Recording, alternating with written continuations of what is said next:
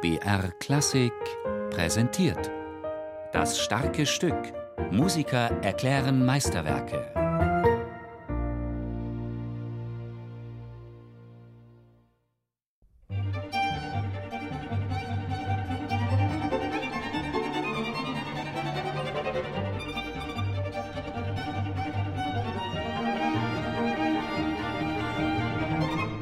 Elfen, Feen, Kobolde, Hexen. Oberon und Titania feiern goldene Hochzeit. Ein Traum einer Walpurgisnacht. Fantastisch, flüchtig, ein Geisterspuk, von einem Wunderkind in Töne gesetzt.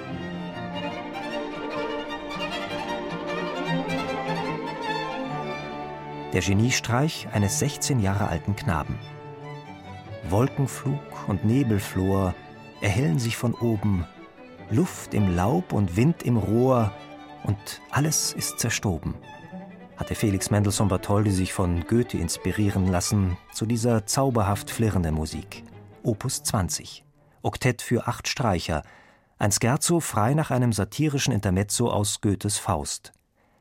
Sonderbare Gestalten versammeln sich da, Dilettanten, Snobs und Kritiker, religiös Orthodoxe und eine Hexenschar unter den wachsamen Augen von Oberon und Titania.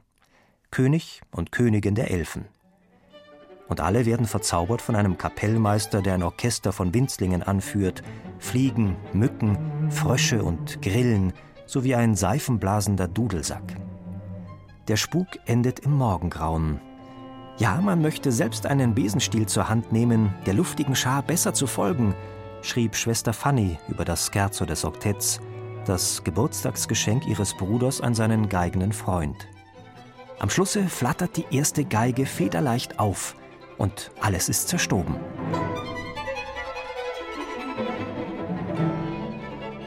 Er hat sich als zweiter Bratschist dahingesetzt und mit Ferdinand David auch das gespielt. Deshalb gibt es so Momente in der zweiten Bratschenstimme, wo eine kleine brillante Flatter aufkommt und du weißt, da hat er einfach seinen Spaß dabei gehabt mit seinen Freunden abends am Kammermusik zu sagen, haha, das habe ich auch geschrieben.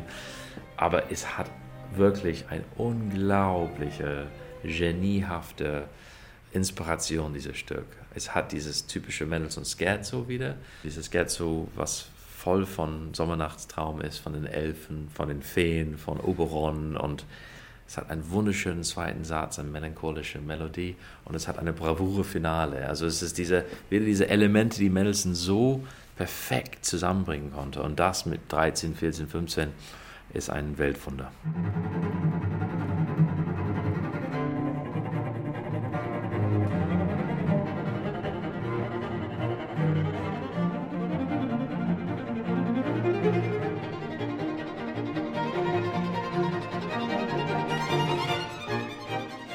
Mozart hatte natürlich einiges mitzubieten, aber das Oktett von Mendelssohn hat eine Reife für jemand, der 13 oder 14 war, als er es angefangen hat. Das ist erstaunlich. Und ich finde das ganz niedlich, dieses Brief zu lesen, was Zelter an Goethe geschrieben hat, wo er sagt, ja, mein Mendelssohn gerade arbeitet an einem Oktett, was Hand und Fuß hat. Und er beschreibt eigentlich eine der großartigsten Werken, die überhaupt entstehen wird aus der Zeit für dieses Oktett. Daniel Hope spricht über Felix Mendelssohn Bartholdy. Sofort und äh, wieder durch sehr clevere technische Mittel, die Mendelssohn benutzt, dieses Syncops, die er benutzt, von dem ganzen, also mittlere Stimme, dieses ba ba ba ba ba, das macht das lebendig. Dann die Melodie, die die Geige spielt. Und dann dieses, was alle anderen Instrumente spielen. Das ist wieder so ein, so ein kochende, flimmende Leben. Und Mendelssohn, er kann das in seinen Symphonien, er kann das in seinen Streichquartetten, er kann das überall. Er kann dieses permanente Interesse immer am Leben behalten durch seine technische Können, sein technisches Know-how als Komponist. Mein Felix fährt fort und ist fleißig. Er hat soeben ein Oktett für acht obligate Instrumente vollendet, das Hand und Fuß hat. Er stattete Karl Friedrich Zelter Leiter der Berliner Singakademie, im bürgerlichen Beruf Maurermeister und Theorielehrer des Wunderknaben, seinem Freund Bericht, Johann Wolfgang von Goethe. Viel mehr ist nicht bekannt über die Entstehung des Oktetts im Jahr 1825. Der Greis hatte bereits wenige Jahre zuvor dem erst 13-jährigen Mendelssohn eine Handschrift Mozarts vorgelegt. Dieses Wunderkind hatte Goethe in Frankfurt einst spielen gehört, da war der Dichter selbst erst zwölf. Zelters Schützling meisterte die ihm gestellte Aufgabe fehlerfrei. War er der Mozart des 19. Jahrhunderts? Mein lieber Sohn, von heute ab bist du kein Junge mehr, von heute an bist du Gesell, beförderte Zelter ihn nach Vollendung des Oktetts. Ich mache dich zum Gesellen im Namen Mozarts, im Namen Haydns und im Namen des alten Bach. Die Jahre des Wunderkinds waren nun vorbei.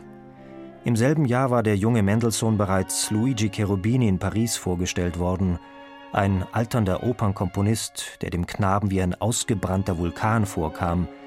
Er sprüht noch zuweilen, aber er ist ganz mit Asche und Steinen bedeckt.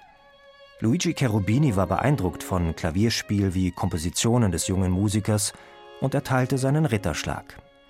Vater Abraham Mendelssohn Bartholdy war nun überzeugt, sein Sohn würde Musiker werden.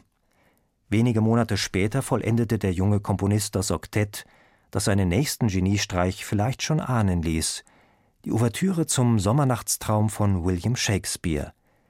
Felix der Glückliche?